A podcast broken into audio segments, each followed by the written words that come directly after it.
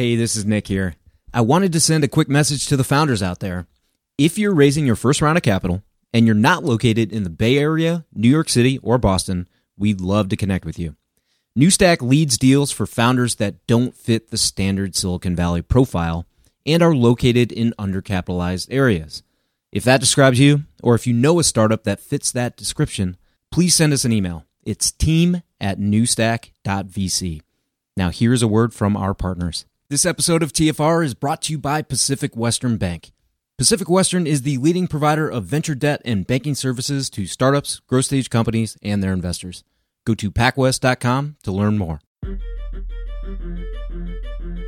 Welcome to the podcast about investing in startups, where existing investors can learn how to get the best deal possible. And those that have never before invested in startups can learn the keys to success from the venture experts. Your host is Nick Moran, and this is The Full Ratchet.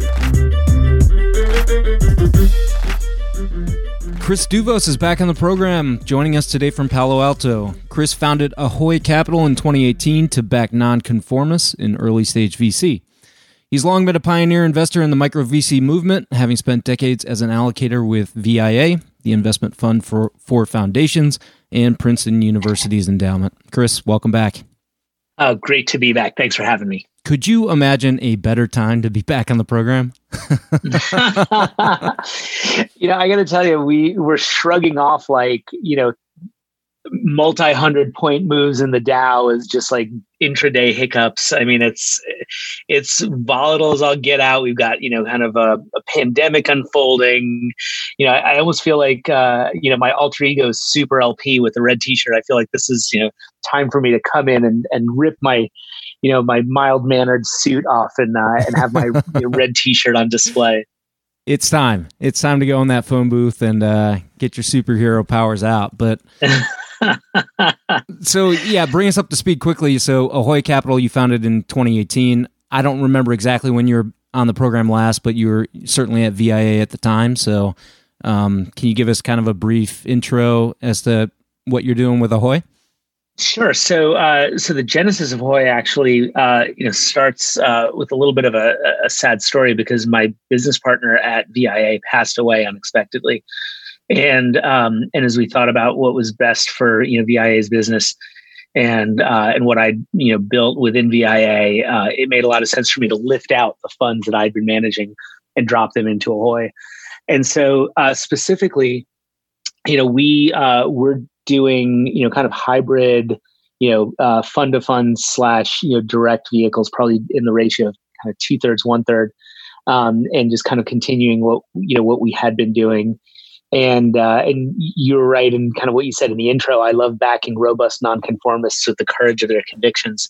Um, in fact, I was actually just uh, just on a call, um, a catch up call with Adam Draper, who's a, a, swell dude, and he used a phrase which I I love, um, and I, I want to pilfer, but I want to give him full credit. He says he loves investing in uh, in you know people at the precipice of human audacity and uh, and I love that. I just you know I'm, I'm, doubling down, especially as we're seeing a lot of dislocation, you know, in the portfolio right now, and, and we're we're doubling down on a bunch of um, a bunch of our co-investments.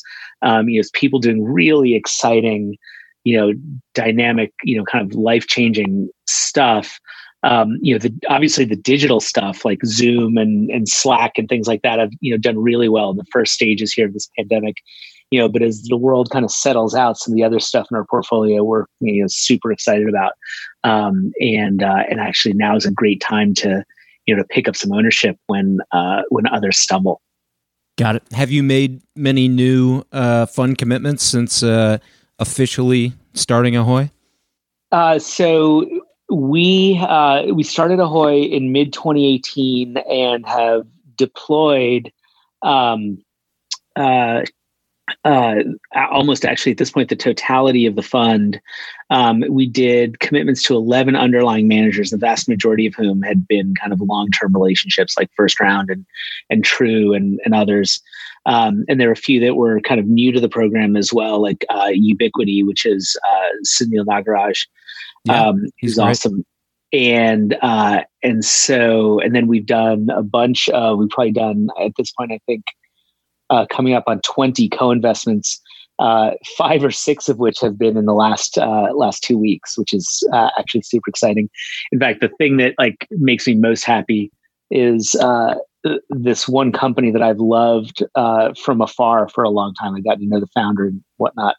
Um, they're in a great position, but they're like, you know, we have, you know, our cash out date is, you know, September, October, but we want to have like an extra, you know, six months of runway, which could get us to cash flow break even. Mm-hmm. Um, and literally, as we were on this, uh, you know, uh, in our chat right now, an email came in, um, you know, confirming our allocation in this little, uh, you know, extension round. So it's stuff like that that's happening, where you know, as long as the world, you know, doesn't, um, uh, you know, as long as the world doesn't, you know, kind of revert to a barbaric state, um, you know, we should, you know, we should be in really good, good place. Well, a, a, friend of mine said he called me up as an aside um, two weeks ago or three weeks ago. Now this is you know kind of early March, um, and he started buying equities right on the on the way down. He was you know he's got this rule where he you know legs into the market at 20% 25 and 30% down.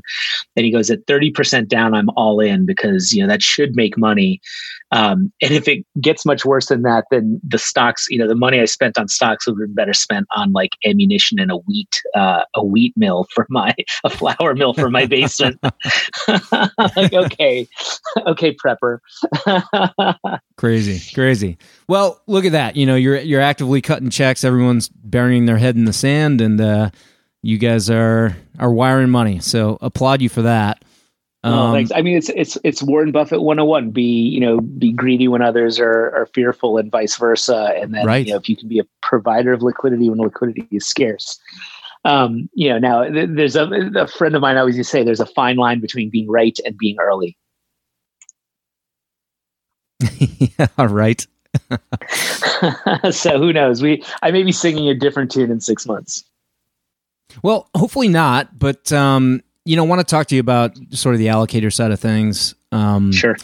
So, you know, first and foremost, we we do see a number of allocators. You know, they have asset allocation targets, uh, mm-hmm. particularly mm-hmm. for private equity and VC, and those targets are are significantly thrown out of whack with a a bear market of this sort, uh, public yep. bear market.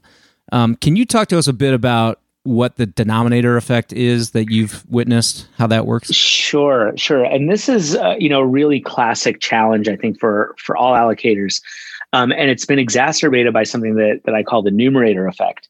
Um, but first, I'll describe the de- denominator effect, and, and basically, you know, it's if you have if you're a billion dollar endowment, say, and uh, and you have uh, uh, a 10% target to private equity, which includes ventures, so you know, kind of private asset, private assets.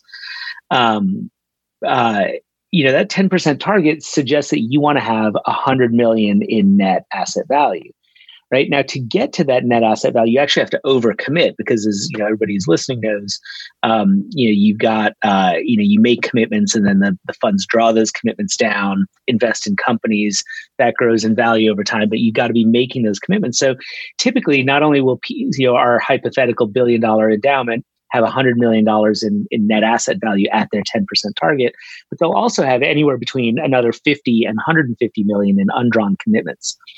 Um, now, what happens is if the market goes down, you know, 30%, um, you know, or, or if your endowment value, actually, and I, I did some quick math, um, you know, for the four weeks following the high watermark of the, the Dow, um, I used uh, the Vanguard Wellington Fund as a proxy because that's a nice 65 35 um, balance fund. Um, and that fund was down 30%. So you could say like a, an endowment that's like 65% stock or equity exposure and 35% um, fixed income exposure will be down that much. And, and, we, you know, we can get into debates about stale pricing the privates and all that stuff. That's a whole other story. But just imagine that you had a billion dollars, now you have 700 million. Yep. That means, you know, you, you're not going to adjust typically as an allocator, you're not going to adjust the value of your, uh, uh, of your um, private assets that dynamically. You're going to wait for quarterlies to come in, and by the way, those prices are going to be stale anyhow, um, because you know people typically don't remark their portfolios that aggressively. Mm-hmm. So that hundred million dollars is going to be stuck there, and it used to be ten percent of your endowment. Now it's fourteen percent of your endowment. And so now you're like, holy smokes. Oh, and by the way, those capital calls keep coming in. So that's the denominator effect is like your 10% just turned into 14%. Yep. Um, or whatever one seventh is. Just by um, nature of the, the public and fi- fixed holdings going down. Exactly. That's exactly right. And it's this is a particular problem for private assets because of the stale price problem, right? Like if you had some way to mark these dynamically on a day-to-day basis to the public markets, you might mark these down. But that's actually part of you know not only is private equity return enhancing but it's also diversifying so it's not actually clear from a theoretical standpoint right. that you'd want to even right yeah pmes look great right yeah, that's exactly right, right? Um, at least for now so right so and yeah so now you got your you know your 10% that's become 14% of your endowment oh and by the way like all your private equity guys are, are you know including venture like hey we see lots of value let's um let's uh, you know let's uh, uh, let's draw some capital. And so now all of a sudden you're like scarce on liquidity right because the market's down and now you've got to sell something. So you've got to lock in a loss. That's a really uncomfortable situation to be in. And that's you know the, the phrase i use is you know the public market becomes the atm for the private capital calls. And you know that balance keeps getting lower and lower and you're like you know it's like um, you know, it's like going to the ATM Sunday morning after a you know wild night out on Saturday. You're just like, holy smokes, what happened to all, mm. all my cash? Um, so that's the denominator effect. Um, is it, and Chris, is that oh, yeah? Is it typical for the undrawn commitments? So I've made a commitment to a fund. Uh, let's say 50% of that has been called. The other 50%, is it typical for that to be invested in publics? Yeah, uh, that's an interesting question. So the the money that's undrawn, it's like technically a liability, right? Like it's sitting there. People yeah. people track it, but they don't count it as part of their value because there's no value. And so the the question you're asking is a really interesting one. Um, and this is like you know a little bit of inside baseball, maybe even too theoretical. But the very short answer to the question is like the money's got to come from somewhere, right? Right. And so uh, so do you you know the reality is most people take it out of their cash you know and fixed income portfolios. Yep. But then there's an interesting question because if you're thinking about it as a liability this is where you get like kind of theoretical about it. If you're thinking about it as a liability then you're actually creating a drag because it's supposed to be an equity like exposure. So if you're some what some people do is they shift you know they they incorporate they they increase their cash and fixed income positions to be able to meet capital calls, you know, over time as they make, um, you know, because they don't want to be caught in the volatility of the, the public markets. So the, the reality is drag down on returns for that it, allocated dollars, even though it's not marked that way. Exactly. It's it's like actually a non-calculated cost of private equity if you mm-hmm. do it mm-hmm. that way. Mm-hmm. So, you know, I've thought in the past, like, could you do something where you know to, to, give people the full equity exposure could i do something instead of like raising a fund and drawing down over time could i just say okay your commitment is $10 million give me $10 million and i'm going to equitize a portion of that. Like I, maybe maybe i keep you know 98% of it in cash and buy you know kind of S&P calls or something to like create some equity, you know, exposure. So you're getting an equity return on these dollars. Actually, I'm getting the equity return and passing that along to you. So there's, you know, there's less of of that shenanigans. But the reality is most people don't think about it yeah. that thoroughly or, or robustly. So you're kind of just like, all right, whatever. Um, so anyhow, you know, but like the denominator effect's a problem. What we've had in the last, you know, several years is also a numerator problem, right? Which is like, you know, these venture funds have been coming back so frequently and raising larger funds, and the, you know, we people have been on this kind of treadmill of, uh, you know, of commitments. Um, and by the way, and and happily, the you know the the valuations have been ballooning, although it's not entirely clear, you know, whether that was you know an accurate thing or just a function of the money in the market. Um, so now you're sitting here and actually what your 10% target you know in our hypothetical endowment your 10% nav target you know every quarter you get like valuation increases and that thing's creeping up to 10 12 and by the way you're committing and people are drawing faster. And you might find yourself with a 10% target sitting at 14 15 16% so you're already over um, you know, over, you know, target considerably. And then the market went down, applying the denominator effect. And now all of a sudden you're like, holy smokes, like my private equity, you know, is is, you know, way out of whack. So I'll tell you just anecdotally, you know, I've been talking to some of my investors who tend to be, you know, large, uh, sorry, in fairness, mid-sized, so kind of 500 million to 3 billion uh, in assets, um, endowments and foundations. And a lot of them are like, you know, we just have thrown our, you know, kind of commitment plan out the window for the moment because we're already over, you know, over allocated and, uh, and uh, you know, if the market's down, we're kind of, you know, we're kind of in a tough spot. We can't really, you know, can't really manage, um, uh, you know, this this private exposure. Particularly by the way when they're like potentially good bargains in the public markets right um, sure right. And that's Everyone one of liquidity right now. Exactly right? The, the the the the the return to you know being a provider of liquidity just went way up. So on, on the numer- numerator side, just so I understand this, um, so in the same portfolio, let's say you know I've allocated a uh, hundred million to venture, but because of ballooning asset values in the venture market, uh, right or wrong. Uh, if mm-hmm. if you've invested that hundred million, but the value of that portfolio is now two hundred million, then you're mm-hmm. you're extra overweighted. Is that you're, ex- you're that's that's a fair way to describe it, and and even peeling that onion a little bit further, right? Like everybody is constantly doing, um, uh, you know, kind of uh, forecasts, multi-year forecasts, and uh, and they um, they take into account a certain pace of funds returning to market and capital calls and and uh, you know valuation increases. In fact, um, Seth Alexander and Dean Takahashi, when they were in the Yale Investments Office, wrote a great paper about this about how to forecast you know your commitment pace and your, your value and so basically you're like you know planting a field right? And hoping that when you know harvest time comes you know you get the right amount of you know corn and the right amount of you know apples and the right amount of whatever right? Got it. Um right? But the problem is like so you rewind to like 2012 2013 everybody's like oh you know we're going to be committing to folks on a you know who are going to be coming back on a three year cycle right? Meanwhile, the venture world has kind of turned into like a two year fundraising cycle. Yep.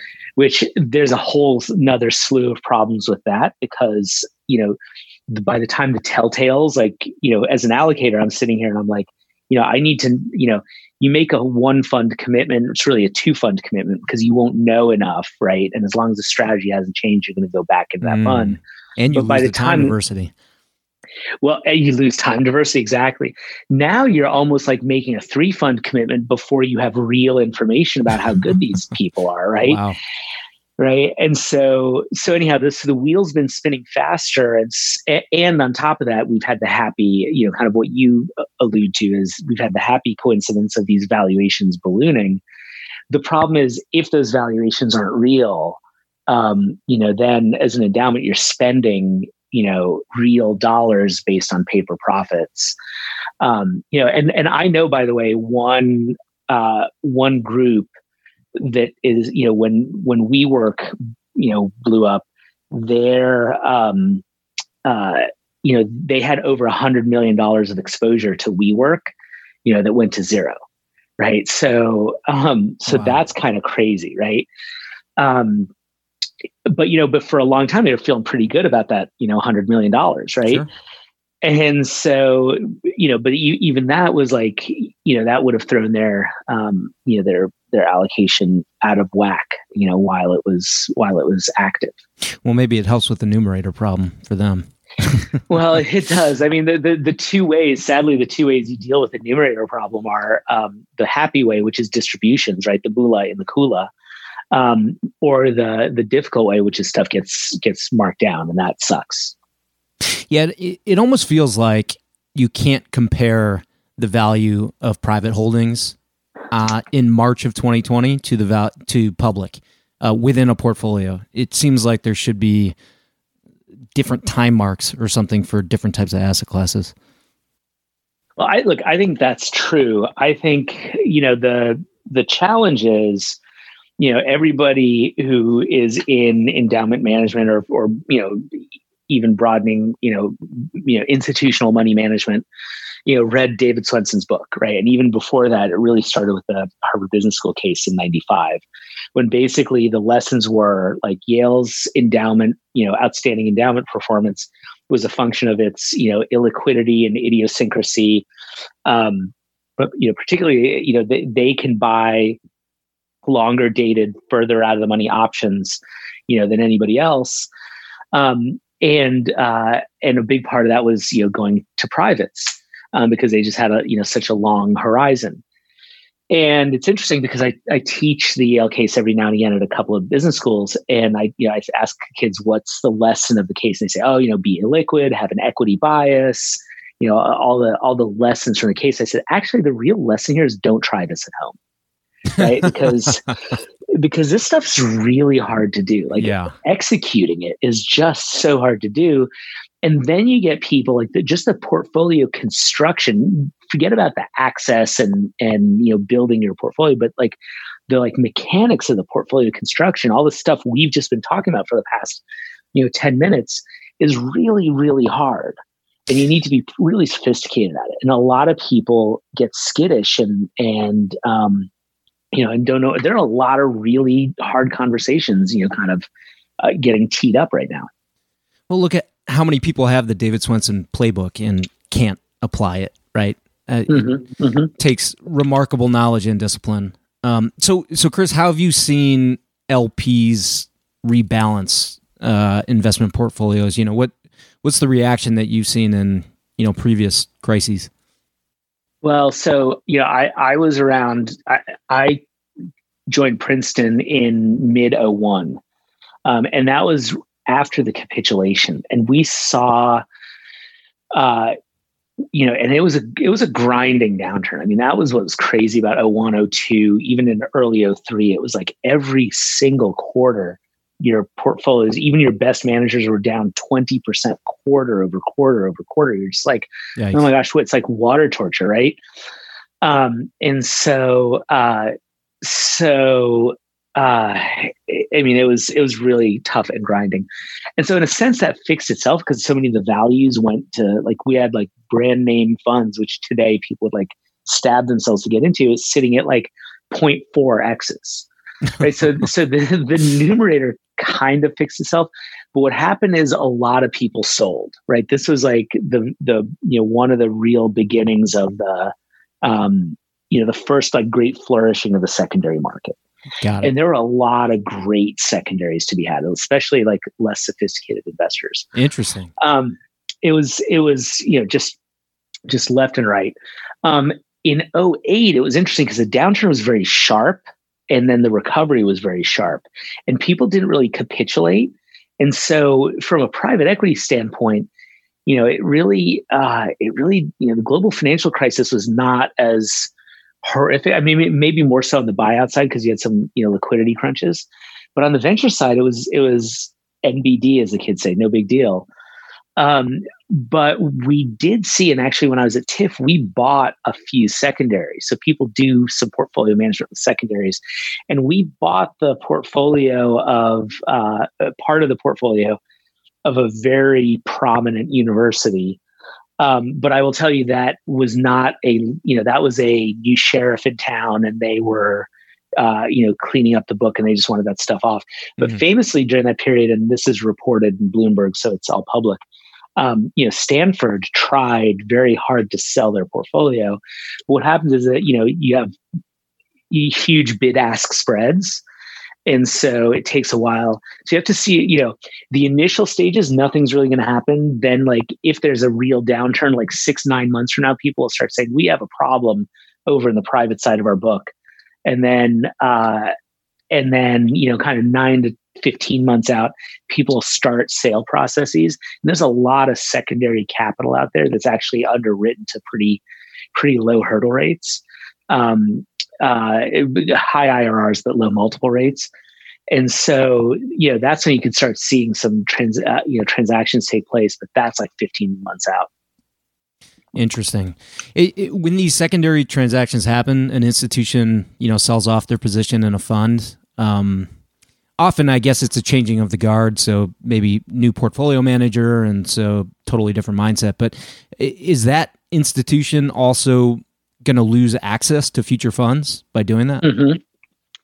Oh yeah, it's it, the GPs just get so pissed about it because you know if you're like a premium GP you're um, you know you're carefully curating you know to some degree your LP base. Yeah.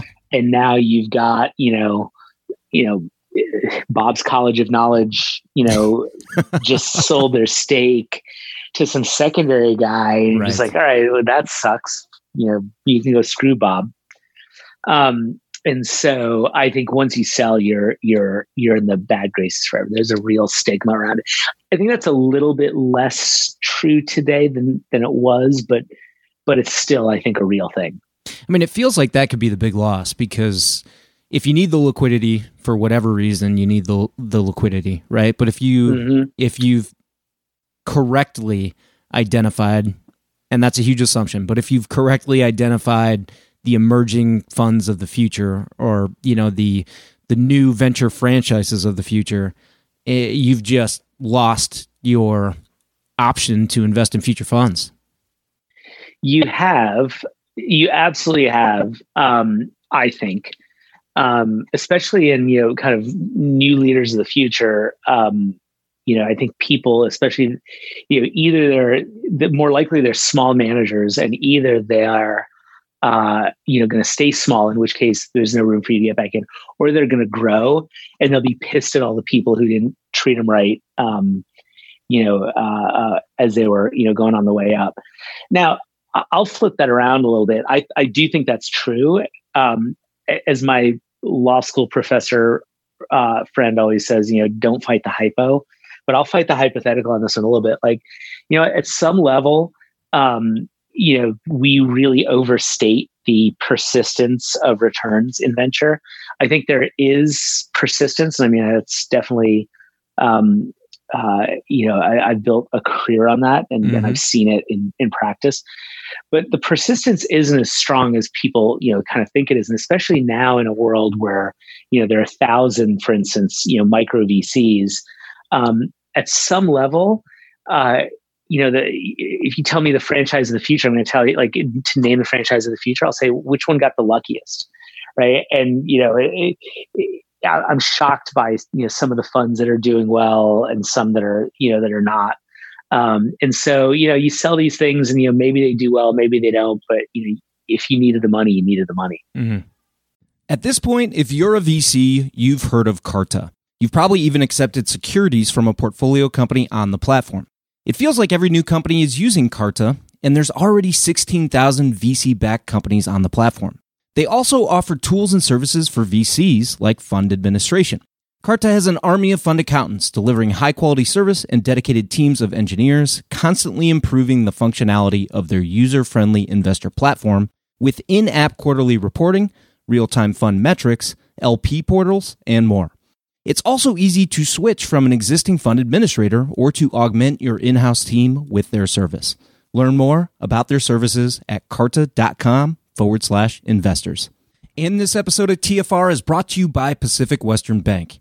Pacific Western specializes in providing financial services to startups, growth stage companies, and their investors, helping to navigate financial obstacles by providing access to funds and expertise.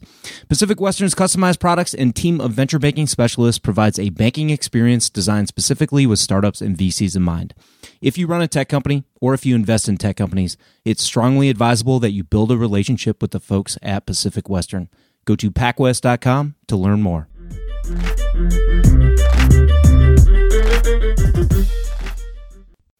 Yeah, so let's talk more about sort of the fund manager side and um, you know VCs that are trying to operate through this. Uh, first off, you know, what guidance would you provide to fund managers with regards to capital calls? Yeah, so again, back to this point about you know the the money's coming from somewhere at you know their LPs, and most often it's it's coming out of some um, you know, now depreciated, uh, uh, you know, asset. Yep. Um, and so capital calls are are not uh, you know not great, not terrifically well received during during downturns. Yep. Um, and so I would tell people, you know, this is a time. You know, the advice that we hear a lot of VCs giving their portfolio companies is tighten your belt and make your cash last. You know, eighteen months, two years, whatever. And I think that's also true for for funds, right? Like, unless you're seeing a screaming fat pitch, now is not the time to be doing investments. Um, and I think we're starting to see that kind of filter through the market a little bit. I, I think, look, the bar should always be high. But you, you know, you should also think about your LPs. The people you're calling capital from are seeing, you know, if they liked a stock, um, you know, in in January or early February, or had a manager who liked to stock more more typically, Mm-hmm. um, you know, that thing's now forty percent off or fifty percent off, right? That's and by the way, and you can, you know, uh, you can get some liquidity. why why are you asking people during the time when liquidity is most scarce to like give you capital so that you can then lock it up for another eight years, Right. right? Or or whatever the liquidity horizons are today, right? Like you know, so so I think it's I think people really you know when they call capital really need to be able to articulate how they're seeing you know kind of once a decade kind of deals. It's amazing how the uh, the Tesla bears finally got their day. right. Um, well, what I mean, what about the counterpoint for the VCs? You know, the VCs that say, "Look, we got to stay in business. These are commitments. Uh, we can get value right now." Mm-hmm. You know, what do you? Well, so so and look, and yeah, that's a great counterpoint. Um, and by the way, p- part of that counterpoint, and the one that I'm hearing, you know, on the daily is like, oh, look at all these great companies that were built in, you know, 08, 09, right? Like, Yep. yeah, I, I, you know, I hear, you know, this, we, this is a, I think the the agricultural world is fecundity. We we we, are, we live in a fecund, you know, kind of ecosystem here that continues to to, you know, spit out, you know, amazing uh, products uh, throughout all cycles.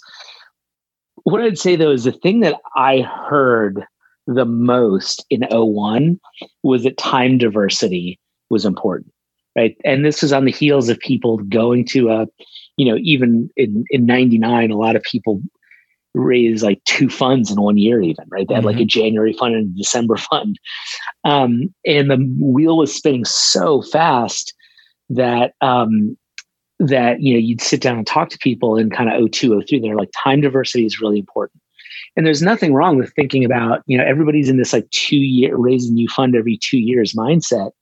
There's nothing wrong with raising a fund every four years or every five years. That's how it used to be right? And so if somebody says to me you know we see value i'm like yeah there's value and there's value right? 20% off is still 80% off yeah right right i want like you know, you got guys on the buyout side who can buy 50 cent dollars. Yep. Right. Don't tell me like, you know, and, and one of the deals I love, and, you know, I violated my own advice on this. So the deal I love uh, that we did this week that we just closed on yesterday um, is a company in the, you know, they were, they started fundraising looking at, you know, at a, a B round at a 40 pre and they cut it to 32 pre. And I'm like, hey, you know, that's great. That's great value. And especially with their customer base, they got a lot of government contracts and stuff, like great revenue profile, et cetera. But I, I you know, I'm so excited about the company that I did it um, ex- enthusiastically.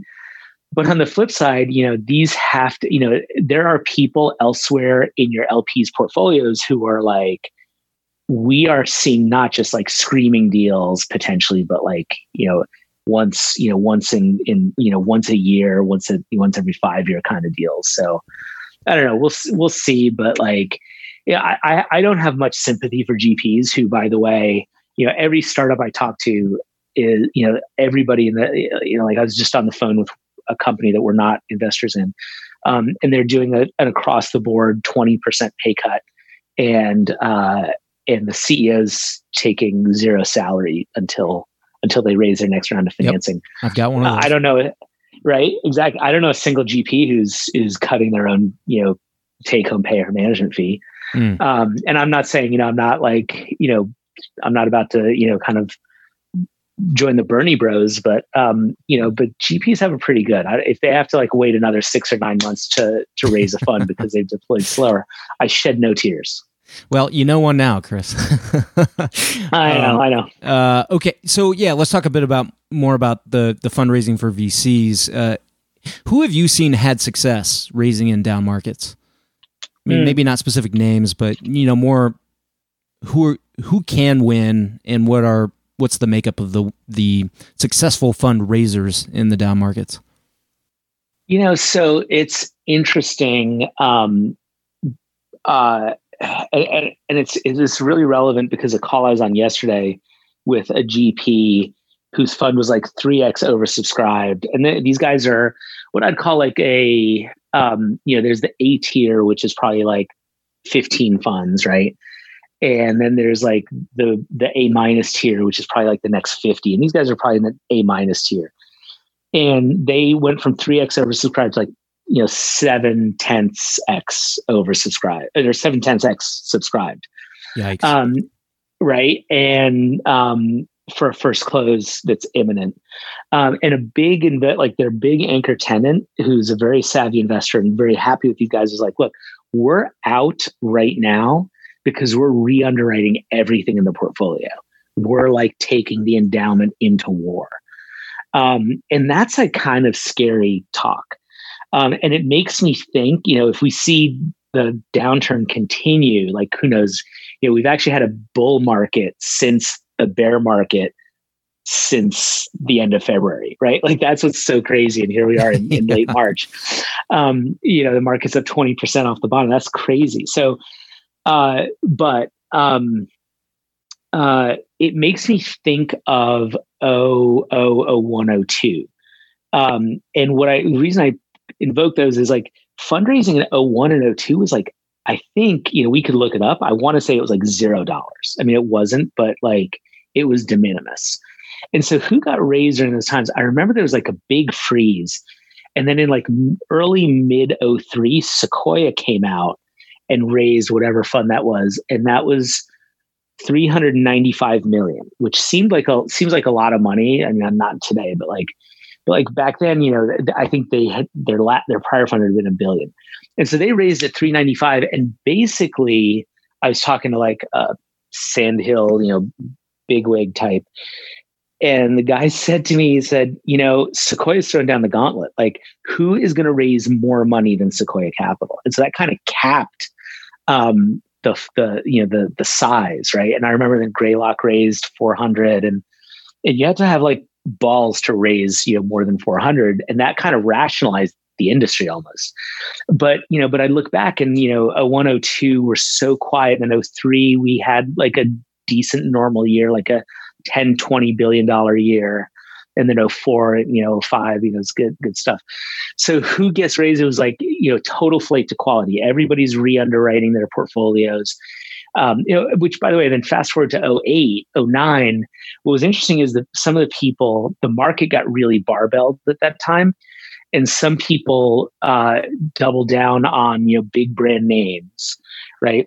And other people, though, were looking for the shiny new penny. So that was when we saw the first like real explosion in micro VC. So at that time, I had already been, you know, I was like a fund ahead of that. Um, or two ahead of that, you know, kind of timing. But like, you know, we saw, you know, guys like, you know, first round in Floodgate and True really kind of flourish and, mm-hmm. you know, mm-hmm. come into their own.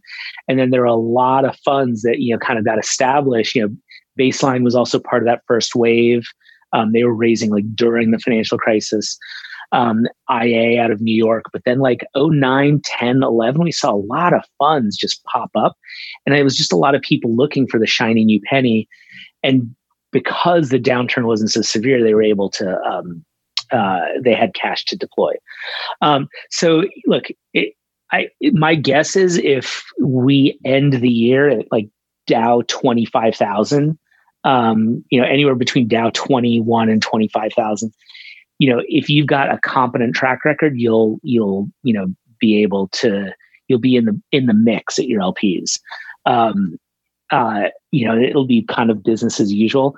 If we're below 22, 21,000, you you know, there are going to be a lot of hard conversations, right? And everybody's going to be focused on high grading their portfolio. So what are they going to focus on? They're going to focus on people who have, you know, some demonstrated sustainable competitive advantage. So you got, as a GP, you have to figure out how to articulate that. Yep. They're going to focus on people who are really good at communicating throughout. So like, don't forget your LPs. You you can't, you know, you can't be a pest during this time. Like just just over communicate.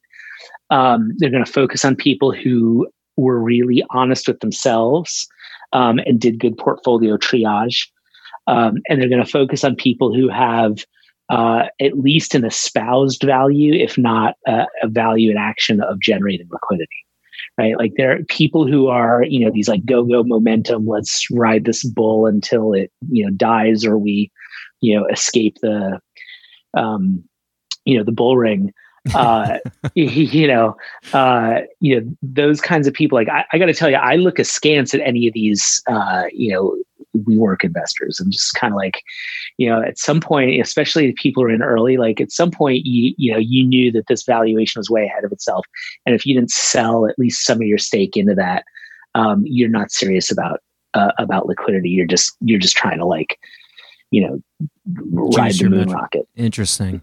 How how important are the metrics for like young funds, like 17, 18 vintage? You know, when do the are the do the metrics always matter, or is is it a certain level of maturity on the vintage of the fund where you really start? Yeah, you know, it, it's an interesting question because uh, you know there's a certain amount of time during which the metric, like first, I think Cambridge doesn't start reporting benchmarks until you know the third year of, of you know a vintage. Yep. And there's a good reason for that because there's so much management fee drag. Um, uh, and uh, and you're usually you know you've done one round of finance you know new round of financing companies so you got one round of markups or failures um, so it, it doesn't really matter that much but the thing i've also found is there's actually like less value for me in numbers of late uh, of headline numbers like the Cambridge numbers.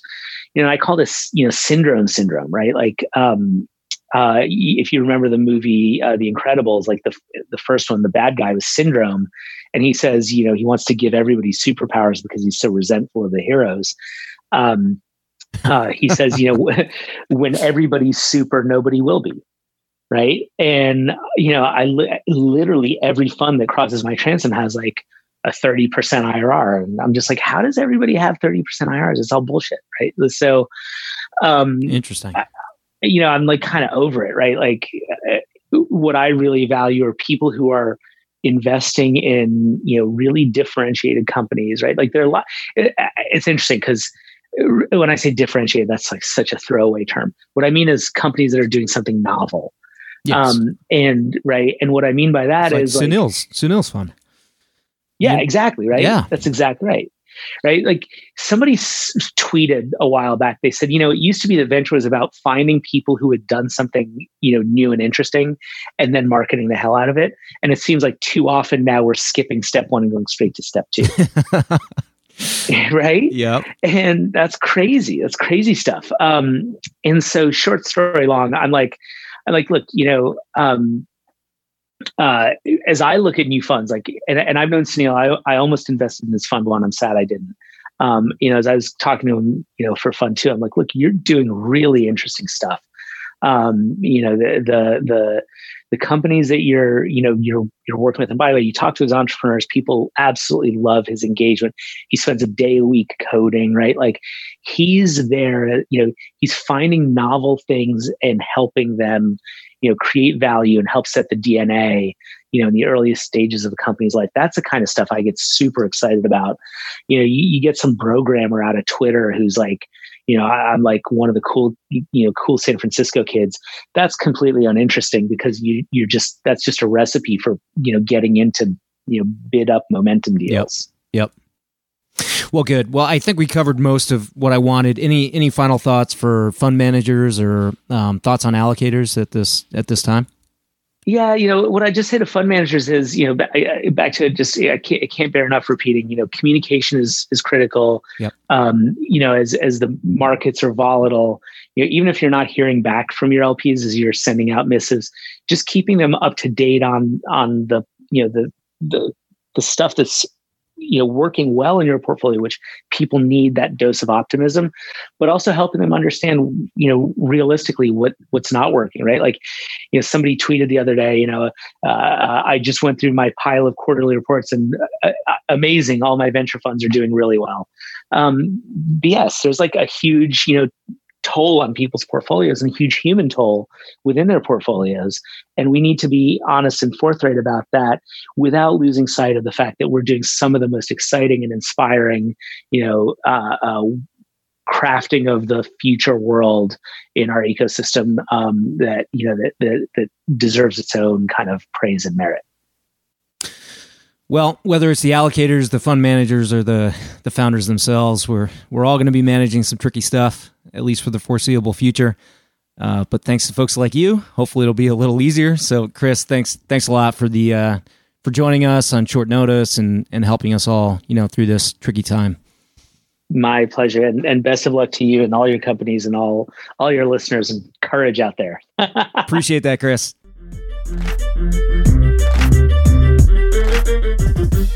That will wrap up today's episode. Thanks for joining us here on the show. And if you'd like to get involved further, you can join our investment group for free on AngelList. Head over to angel.co and search for New Stack Ventures. There you can back the syndicate to see our deal flow, see how we choose startups to invest in, and read our thesis on investment in each startup we choose. As always, show notes and links for the interview are at fullratchet.net. And until next time, remember to over prepare, choose carefully, and invest confidently. Thanks for joining us.